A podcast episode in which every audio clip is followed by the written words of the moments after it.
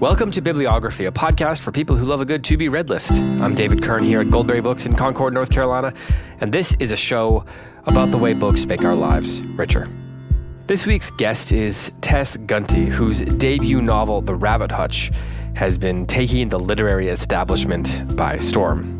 It's the story of a mishmash group of characters living in an apartment building in a fictional Midwest town. Think uh, South Bend, Indiana, or Gary, Indiana, or something like that. Uh, this book has received the Waterstones Debut Fiction Prize, was named an Indie Next pick, and perhaps most notably is a finalist for the 2022 National Book Award. Seems to have launched the career of a promising new artist whose work will be closely watched for years to come. In fact, Sam Sacks of the Wall Street Journal has called it, quote, the most promising first novel he's read this year and Jonathan Safran Foer, himself a notable novelist, called it a quote, profoundly wise, wildly inventive, deeply moving work of art whose seemingly infinite offerings will remain with you long after you finish it ever since I read The Rabbit Hutch, I knew I wanted to chat with Tess Gunty. So I'm thrilled that she was able to come on and chat with me recently about her favorite books and uh, quite a bit about the creative life as well. So, of course, that's why you're here. So, without further ado, here's my conversation with Tess Gunty, author of The Rabbit Hutch. Thanks for being here. This is this is uh, I've been looking forward to this, and I'm excited to chat about your book and then also books that you love. Thanks for having me. Of course. So, do you remember the first time that you fell in love with a book? Mm. Maybe you were five. I do remember there was a book that I loved when I was four called the little old lady who wasn't afraid of anything. Mm. so it was a picture book, and I couldn't read, but I loved the book so much I memorized it, and I Mm. like knew which words were on which page and everything. And the teacher thought I could read, and so she took me to class. And she was like, "Wow, look at this prodigy!" But I couldn't read. I just got one book by heart. Oh, But yeah. um, I loved I loved that book. I think that was the first memory I have of just Mm. falling in love with a book. Um, Yeah. Recently, my parents sent me a copy of it recently, actually, because yeah, they remembered that I loved it, and I reread it. It's, it holds up. Do you, how much of it did you remember though? I I mean, I was a little less impressed with myself when I reread the book. I was like, okay, it's just repetitive. It- it's kind of just like, and the socks went boo, and the sweater went, you know. Yeah. so, yeah. Uh, but I did remember a lot of it. well, you know, your teacher was impressed, so you know, that Yeah. goes a long way when you're four. That was the beginning of me tricking people. Into, So, were you a? Did you grow up in a house that was that were you guys were all readers? yeah, I think so. I mean, my dad was a big reader, and he's um, he worked at university. He would read to us every night. I have three older brothers, and um, my oldest brother and I are probably the biggest readers in the household still. And uh, there were books everywhere all the time, and we went to the Yeah. library constantly. And yeah, it was a big reading household. So you grew up in South Bend, right, Indiana? Nice. So did he teach at Notre Dame? He did, yeah. He um, his main job was in administration. He had a job doing. He was kind of collecting and analyzing social data for the university, and then he would teach Oh, okay. sociology Okay. the semester and in the summers as well. Do you think that the things that he did as a job have made you interested in like the things that show up in your books? So like when I Yeah, read I The mean- Rabbit Hutch, it seems like there's themes there that would be in his work. Definitely. I mean, one of his areas of interest. He wouldn't. I, I don't think he would phrase it this way, but it was kind of. He studied um, violence. This is one of his areas of interest was like global violence and global peace, um, or like forces that create uh, the conditions for those things. Mm. And he said that as he studied that, he couldn't um, stop. I mean, he just kept noticing that it was inextricably linked to the socialization of masculinity in Mm. various cultures um, across time. And so he kind of pivoted more into um, gender and violence studies. And I think the socialization of masculinity is extremely interesting to me too, and something that I think this book is uh, is interested in. Yeah. Well, I mean, was that something that you were like, were, were you guys having conversations about that stuff from a young age? Definitely. Uh, yeah. I mean, I think it's funny. I I think I have three older brothers, as I think I mentioned. So Yeah. I thought a lot more about the socialization of masculinity consciously than I thought about um, the socialization of femininity. So Interesting. was um, it was just a subject that was constantly in our household. And I remember my dad would do things like take, you know, he would like take the personality tests home for us to do for other things. So yeah. Um, and I think he was also just someone who really led a lot of uh, debates and more rigorous um, thinking. Like I just remember dinner. Dinner was always an event of of debate, and uh, Yeah. You know, my brothers were really had these kind of uh, dominant intellects, and since I was the youngest, I think I mostly listened. But Hmm. yeah, it definitely set up a culture of debate and um, you know rigorous thought. my I have four kids and I've got three boys and then a girl. So my daughter Uh. they range from 3 to 11 right now, but it's the same setup. It's interesting to watch her taking in her crazy older brothers. That's sweet. Is she? So she's the youngest. You said. yeah, yeah, yeah, Yeah. She's 3. Yeah. Yeah. So, what were the books that you were reading as you were growing up that like made you want to tell stories? Did, I mean, or maybe that's not something that you thought about when you were a kid. No, I definitely thought about it. I've been writing pretty obsessively since childhood. Um, I, I mean, I was pretty voracious and omnivorous as a reader. I think as a child, I really loved fantasy, and um, I can't remember a lot of the specific titles of anything, but I do remember certain like scenes or setups. You know, Mhm. there's there's one book where I just found it so enchanting, and it was like these kids in an attic found a portal into ancient Egypt. It's like I still almost smell the attic where they would find, you know, where they found this Yeah. I suppose like all of those kinds of uh, that that model for children's literature was really compelling to me. The Narnia model Yeah, of yeah. finding a portal into another world. Um, and I mean, I loved I loved C.S. Lewis and loved. Um, mm, let's see what else meant a lot to me. I mean, in high school, I started to read a lot of Steinbeck, and uh, I loved Franny and Zooey. So I was. We had this one class that was um, banned books, books that had been banned throughout time, and so we read like Kurt Vonnegut and Yeah, yeah. a lot of really, you know, Uncle Tom's Cabin and The Jungle and all these books that had this kind of social impact. That was that was the first time I think I understood that fiction could have a could be engaged with social justice, social injustice, and um, actually make a difference. And that was really the moment when I thought, oh, maybe I should try to do this seriously. So so then when you were beginning to think about being a you know being a writer as like an actual thing was Mhm. that a part of what you were trying to do were you trying to write, tell stories or are you trying to tell stories that are trying that that are that that are meant to affect some kind of change like is that something that's on your list of goals for what your story will will do I mean, I guess I don't have as many um, idealistic. Un- I don't have as much of an idealistic understanding of fiction's power as I did when I was a teenager. I think um, you know the dominant force of cultural change right now is probably television and film, uh, probably mostly television, and so I. I think if there's potential for narratives to really change the way that people think, it's probably going to happen there. Um, and I think that the kind of revol- revolution or evolution of television right now into something a lot more literary and more thoughtful and more socially engaged is really exciting. But you know, I still I don't give I haven't given up on fiction having that effect, yeah but I do think it's just not it's not nearly uh, it doesn't have the kind of cultural dominance that will allow it to probably affect widespread change. But Mhm. I do think that it's still worth um, I mean, like I'm, I am always interested in books that are asking questions that are, yeah suppose, but you know, operating on various scales at the same time. So, you know, taking, um, looking at the micro as a way to look at the macro forces that are happening as well. And I think that's something I'm always trying to do in my writing. Think about problems, social problems on various scales. So then what comes first for you? Is there like a is it a character or a moment or a scene or something like that? Or is it that problem that you're looking to solve? I don't set out with um, any kind of social programming. Okay. I think Yeah, or yeah. like um, You're not like Dickens trying to like solve the industrial Yeah. revolution or something. yeah. No, I don't think that works for me. I think when I try to do that, it becomes didactic and preachy and sort of um, Dickensian. yeah, yeah. Just it becomes a you you know you kind of I think if you write something that you if you already know everything you're going to say, that kind mm. of um, robs the writing process of the most mm.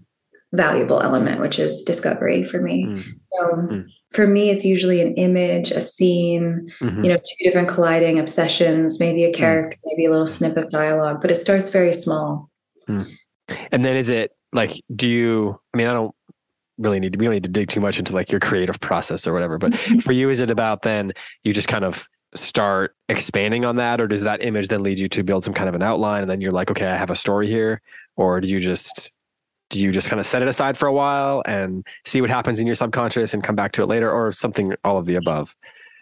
I guess i tend to draft um, fairly associatively and fairly i guess in concentrated bursts of okay.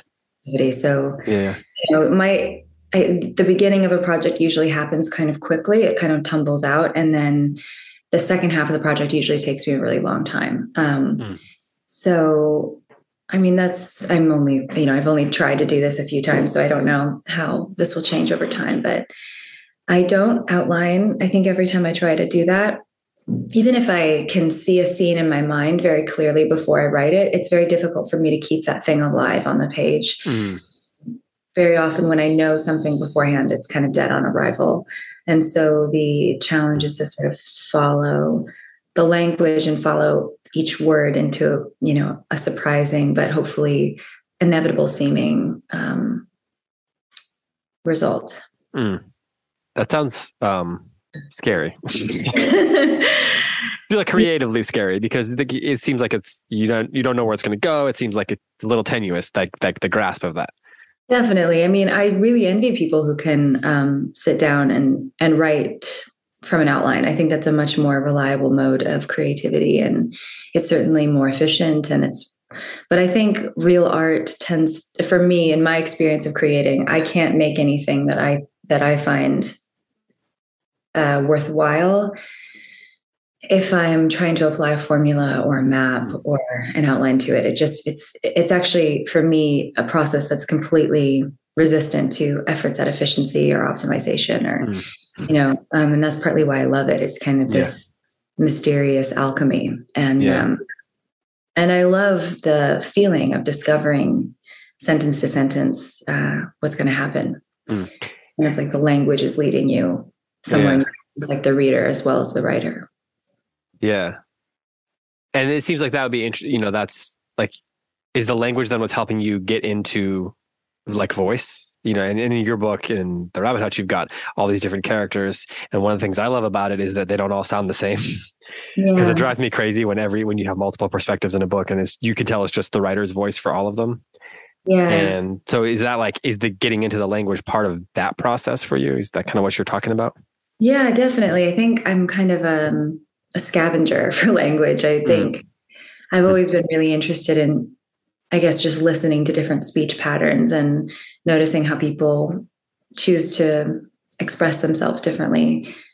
And then, in, I, I guess, when I'm writing, I tend to think, like with Jack's section in this book, Jack's section is this it's from the perspective of a teenage boy, and he's much more, he has a much more, he has a very different voice from me. And so, yeah, so I was thinking about like J.D. Salinger and this one writer, Breece T- D'J Pancake. I don't know if you know. Oh yeah, oh yeah, he's West um, Virginia writer, right?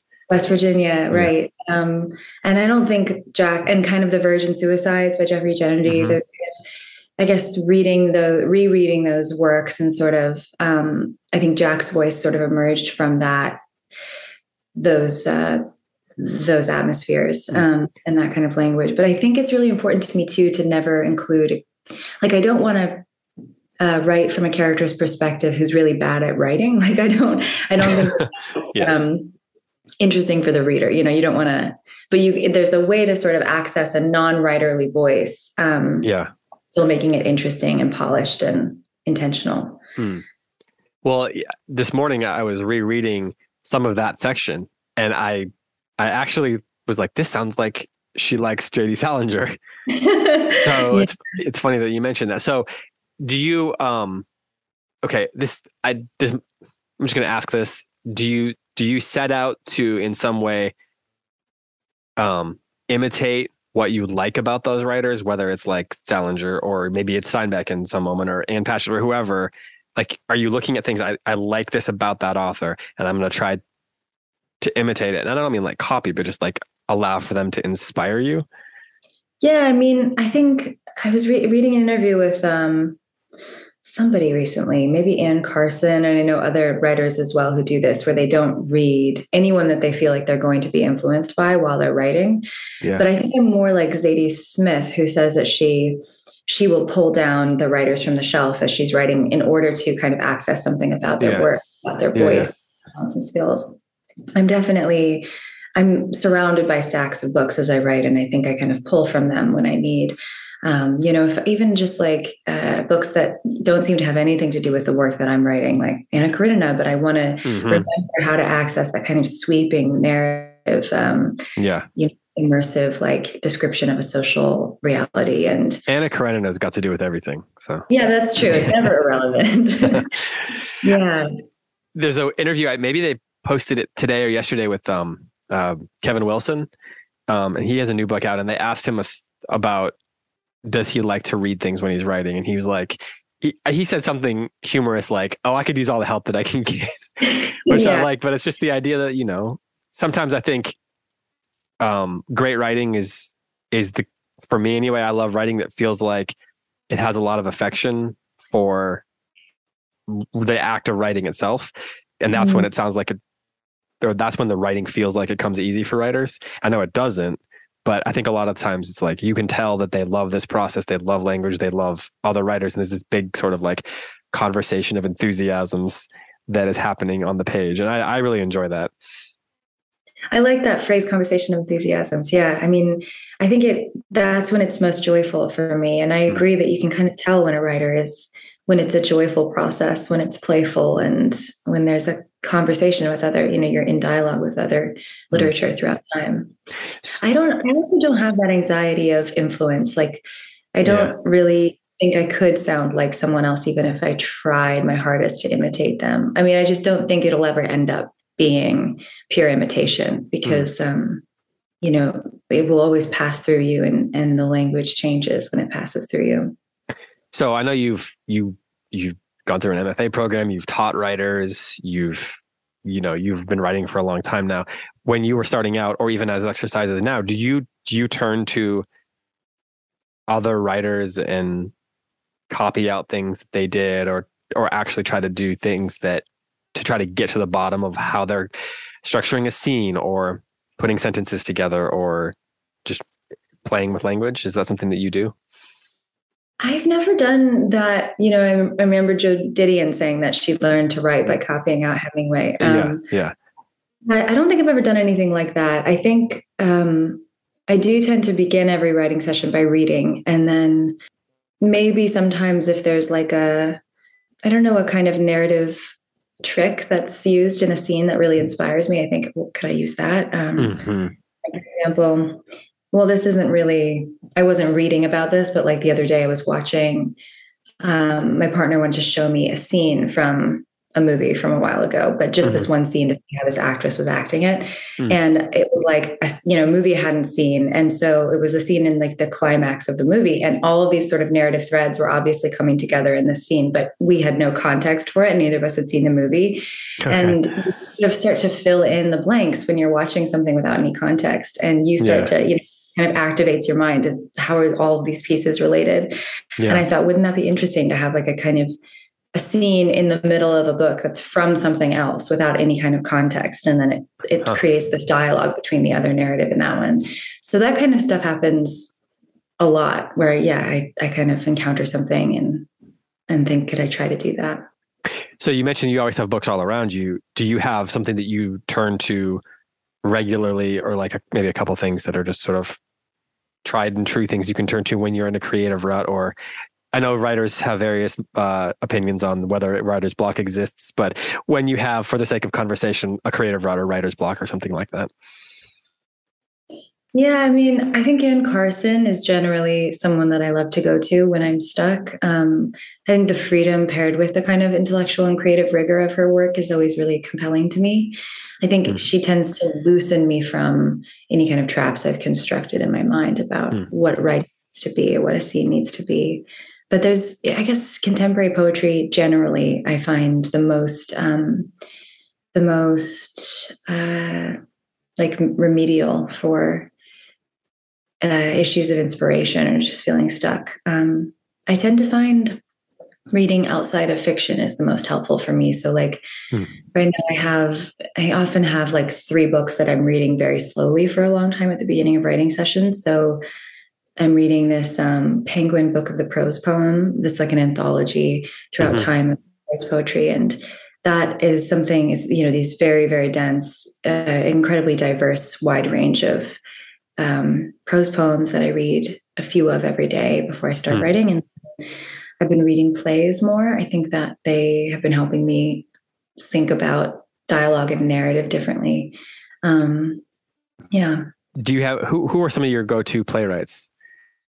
Well, I just kind of got into this world, but um, Paula Vogel uh, hmm. is really incredible. Amy Herzog and um, Annie Baker. Those are the three that I've been reading lately, and those are really all really incredible playwrights. Um, I love this because I don't often talk about playwrights on this show with people. I for I think that it's people go to plays, but rarely do they sit down and like actually read the plays. And I know you won an award for a play in at Notre Dame. Is that right? Yeah, in college. Yeah, it was just a yeah, it was a short play. So, is that something that you would like to continue to do, or do you see like your scene making and your dialogue making happening in novels? I would love to write a play at some point. I used to really, I used to be into theater in childhood and I just lo- I loved it. It was probably like my first real love. Um, mm. And I always thought that I wanted to do it throughout my life in some way, but you know, it just didn't. I wasn't. I was not like a. It wasn't meant for me. I think um, I love the idea of working in that world again someday. What do you think it would offer to you that's different than writing novels or short stories? Well, it's so collaborative. I think that's the hmm. main difference. Um, I mean, playwriting itself, you can write that, you can write solo, but then the yeah. play is molded around the actors and the performance, the yeah. director. And yeah, I love the collaborating. I think the idea of collaborating in film and television is it's so collaborative and you have to make so many concessions that I would be interested in that maybe some point too. But it's there's something about this kind of um, the kind of artistic integrity of the playwright paired with the collaborative nature of theater that I find I mean, that would be, yeah, I, I'd love to try it. So do you, do you have, I don't know, what's the word, trouble with the solitary nature of writing fiction, writing novels? Is that something that you have to like stay, you know, be steady against or something like that? I don't know. I mean, I think I have, um, I mean, I'm I'm definitely introverted and I think I tend to draft best when I'm not showing it to a ton of people, you know, until it's ready. Mm-hmm. In the MFA, I think I encountered this problem where I would show things too early and then the feedback would kind of um, just depress me and demoralize oh, me yeah. and hard to get, go forward with it, even though I think if I had drafted a whole thing, I'd be much more receptive and, you know, able to withstand the feedback and then apply it. Is um, that in, sorry, go ahead. No, go ahead. Well, I was just going to ask you if that's in part because when you're drafting, you're still doing so much discovering. And so when someone reads it and gives you that feedback, you're like, I haven't even, I'm not even sure that I've solved all the problems here or even know what this is supposed to mean or where it's supposed to go for me. Yeah, I think you're right. Like maybe the, the particular process that I like is, is mm, just really, um, is kind of fragile until it's over. Mm. So maybe it's just not as sturdy as someone who has an outline who can then just go back to the outline and kind of um yeah this is what i was aiming for yeah right yeah i mean i will say though that having a community of writers that i can turn to. I mean i think the workshop model generally is extremely useful for me and generative. And especially when i mean i had this one workshop after the mfa it was a group of students who i had met through nyu but we'd all graduated. And and we we set up it was just the most generative workshop i've ever been in. Everyone was really intelligent and really inspiring and also just really supportive. So that kind of setting is really useful for me. And i think in la i haven't really found something similar yet so i'm trying to i'm trying to get it back because it yeah. is really helpful is it is there anything about that group that that was especially helpful because it was sort of outside of the scope of an academic program with the expectations that come with that? I think you're right. I, I never thought about that. Maybe the lack of, um, you know, a so-called leader was helpful. Um, I know that all of us were maybe I don't know if they would all identify this way, but I I was certainly someone who was greatly influenced by the professor leading the course. So even subconsciously, I knew I was always sort of trying to please that person. Yeah, yeah and yeah. Uh, and so not having that kind of force is i mean that can be useful too i think like when you really respect somebody who's going yeah. to be reading your work it kind of pulls the best out of you sometimes but that's the best case scenario. And then the, and then what often happens is that you you end up kind of pandering or contorting yourself to fit some imagined expectation of that mm. of that person. Um, but i think it also helped that everyone was um, very just very nobody was competitive. I think that was a, a big yeah. a big part of it. People were extremely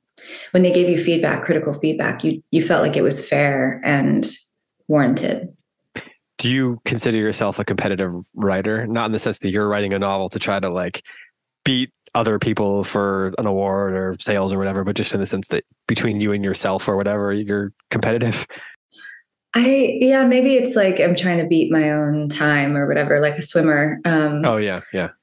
That's more. I don't think I'm competitive with other people generally. I mean, I have a lot of problems and vices, but I don't think competitiveness is one. maybe being the youngest in my family and just kind of getting used to being uh, like defeated all the time in games, and I don't know. You're just like, okay, yeah. I'm not at this, um, yeah, yeah. and peace with that. I, I I tend to, I mean, maybe because of that dynamic with my family. Yeah, yeah. I really like to be around people who are challenging me and who I find better, smarter, more disciplined, et cetera, than I. And so um, I tend to gravitate toward people who, yeah, who really challenge me. And I don't feel like I'm competing with them. I think the best feeling you can have is to read something by a peer or by someone, you know, you you can imagine uh, is in the same realm as you yeah. and being electrified by it you know that's mm. that's so inspiring. Okay so in a way though your realm is is changing. I mean you've been nominated for some legit awards and things like i mean any awards legit but you know what i mean. Um so you talked about the idea of like beating your own time like a swimmer. I mean what's that look like for you now? You got another book coming out next year right? So that's not, are you, do you feel like you have to um, beat that? I don't, I guess I don't feel it in terms of awards so much or in terms of sales or any of those kinds of external markers. I think those are mm-hmm. so impossible to uh, seek or control that it's kind of, yeah. you just have to almost detach yourself from from them even though you know they're like they're really useful and wonderful when you receive them um, i don't think it's for me, it's never been useful to think about trying to court one of those awards um, as yeah. I'm writing. I think yeah. when maybe in terms of beating my time, what I mean is doing something that I think I know will be extremely challenging for me. Um, mm. Kind of giving myself a challenge that I don't know how to complete and that I am yeah. I'm slightly afraid of. You know, it's something that intimidates me. Yeah, yeah. So you've you set yourself this goal. It's going to be a little bit challenging, and then do you have books that make you or, or, or authors that make you want to write that make you like want to reach higher on those goals i mean you've mentioned some people already maybe they fit into that but anybody else yeah yeah i mean i and i think i anytime i read um maggie nelson claudia rankine mm. um maybe jenny offill and zadie smith um I love the work of Yuri Herrera. He's this incredible kind of novella writer who's also a social, he's a um, political scientist as well, I think. And he, mm. from Mexico, and he writes these just incredible, uh, perfect, perfect works. And um, every time I read his work, I want to write. Um, mm. I think I, in terms of like influences from college, you know, when I was first encountering like Beckett and T.S. Eliot and Shakespeare and really like yeah. encountering great titans of literature who felt so far away from me. um, that was an that was an electrifying experience because I think I, especially with T.S. Eliot, I think I think I read The Wasteland for the first time when I was maybe 19, and it just set my brain on fire. And hmm. um, read it like every uh, before every writing session for a while in uh, in grad school, and I had a copy of it on my wall. So his mm. poetry, even though he's a very problematic person, is always yeah, yeah. Um, it just wakes me up. Mm. Yeah, poetry. I think more than anything, I love um, Morgan Parker mm. and Tracy K. Smith, and um, oh yeah, yeah, like Robin Coste Lewis and so many others. Ocean Vuong. So for you is it is it just like is is it is the way the language that the the attention to language and poetry that it's what kind of ignites is is igniting for you definitely i think it's the the precision of the language paired with the sort of associative freedom of poetry i think the, the best poetry for me I, I, often think of this T.S. Eliot essay on Dante, where he says like good poetry kind of asserts its meaning in your body before it it makes sense in your brain. Mm something like that. And um, yeah. I think that's really true for the poetry that means the most to me is I, I, don't always, it works best when you sort of let go of trying to interrogate it and, you know, bully it into revealing its meaning to you. It's better when you kind of just let it wash over you. And um, yeah, uh, I love Ariana Reines. She wrote this mm. collection called A Sand Book, which I read when I was revising my novel. And she does this really well. These, and she's also pulling from kind of I think the best writers kind of pull from, as I was maybe referencing earlier, like she's not afraid to write very explicitly political poems that are also very personal and sort of, yeah, merging these scales. Um, yeah, I love her work. And Joyelle McSweeney was, she's a poet and playwright and fiction writer from, she was my advisor at Notre Dame. And she, she also just completely explodes the form for me every time I read her work.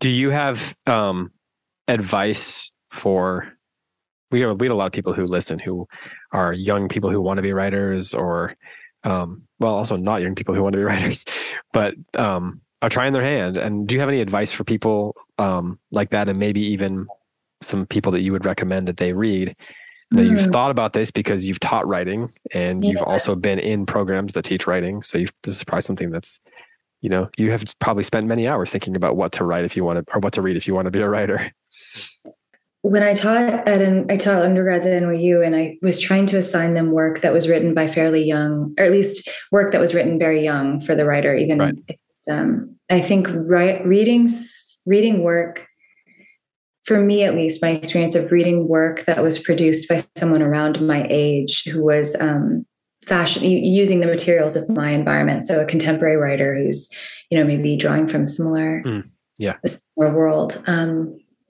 that's the most that's the most inspiring work for me. It, and so I would I would often assign Ocean Vuong, Morgan Parker, Breece D'J Pancake's. He wrote so many of those stories when he was young. Yeah. yeah. You know, stories, I think uh, mm.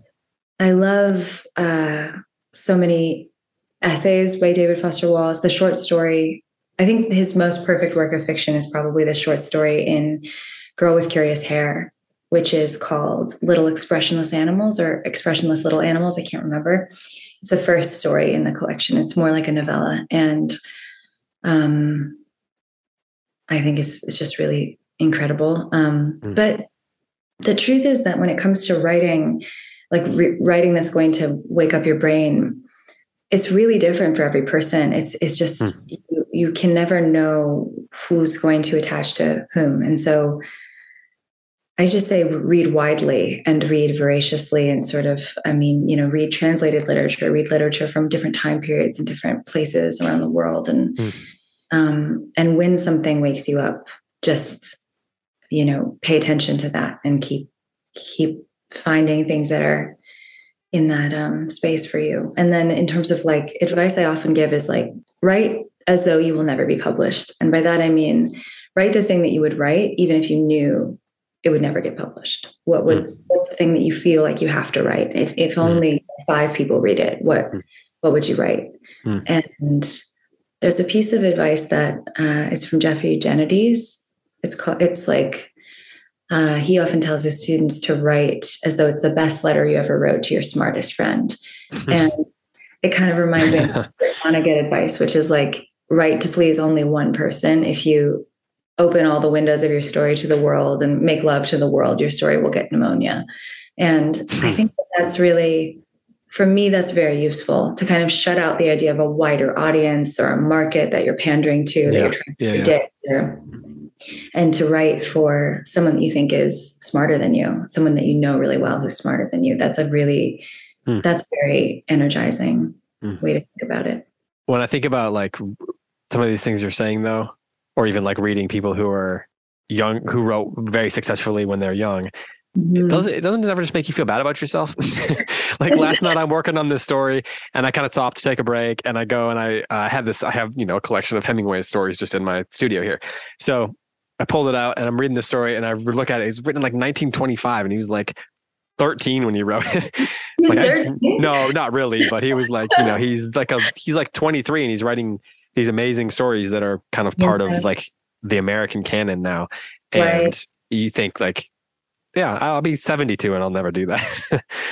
yeah, I mean, I know what you mean. I guess I like to assign writing that's the same age as the student. So, you know, maybe reading like prodigies when you're now our age is like depressing, but right. Yeah. yeah. when you're um maybe when you're young and you read that, when you're the same age, when you're 23 and you're like, wow, someone our age can do this, like um maybe, but I know what you mean. I think I don't, I guess I don't tend to, it's very rare that I, I tend to feel despair when I encounter something so great. You know, it's like, it's so, that's it's just that's, so, that's the better response. ah is better than feeling bad about yourself. Maybe also just accepting that, you know, he was he was a different person in a different world and a different yeah. time period, and you know, I I guess I I don't know. I I guess it's it's helpful to read. I guess it's helpful for me to read things that I feel like are yeah. just so much better than I'll ever make. Oh yeah, it is. It is. I, like I think for me, one of the things, it, I don't know why we're getting into me here.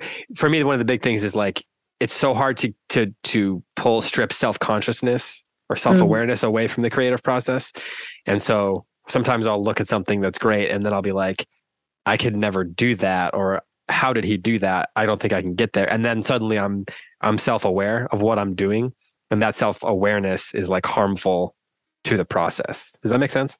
Yeah. There's not a question there I'm realizing now, but No, no, I know what you mean. Yeah, I think that is a big part of the um just the work of writing. It's like getting over yourself and sort of all of these traps that you construct for yourself all the time. I mean, it's like it's the work of a lifetime to yeah. be able to sit down without any of those traps. And maybe some of the traps are helpful. Like maybe it gives you some something to work around or to yeah. look to work through. And but um, you know, I think there's probably more of a relationship between like psychiatry, psychoanalysis, psychoanalysis, and therapy and writing than there is between writing and any other art form. Mm. That's interesting. I have to think about that. Okay, I've kept you longer than I said I would. Uh, well, you got time for one more question? Just a quick one. Yeah. Okay, so what's the best thing you've read lately that you just think people have to have to know about? Oh, um, the first thing that came to mind was "If I Survive You" by Jonathan Escoffery. It's um, hmm. a short story collection, and he I know he worked on it for a really long time, like ten years or something. He was working on these stories, and um, I've met him a few times and he's just a really good guy too. But it's just like, it's just mind blowingly good. It's mm. so, so good. I've got that in the shop, but I haven't had a chance to crack it open. So I'm moving it to the top of my list. Oh, yeah, definitely. I really recommend it. All right. Well, thank you so much for taking the time, for spending a little extra time, and uh, congratulations on the success of the Rabbit Hutch, and good luck on on the next book. oh, thank you so much. Thanks for your thoughtful questions. That was Tess Gunty. Thanks so much to her for joining me, and thanks to you, of course, for checking out our show. Be sure to grab a copy of The Rabbit Hutch if you have yet to do so. You can do that through our shop if you'd like to. It's bookshop.org slash shop slash Goldberry Books, or uh, grab it from your local bookstore. Uh, this has been Bibliography. I'm David Kern. Post production is by Logan Green. Thanks for listening, and hope you found a book or two to add to your own to be read list. Until next time, happy reading.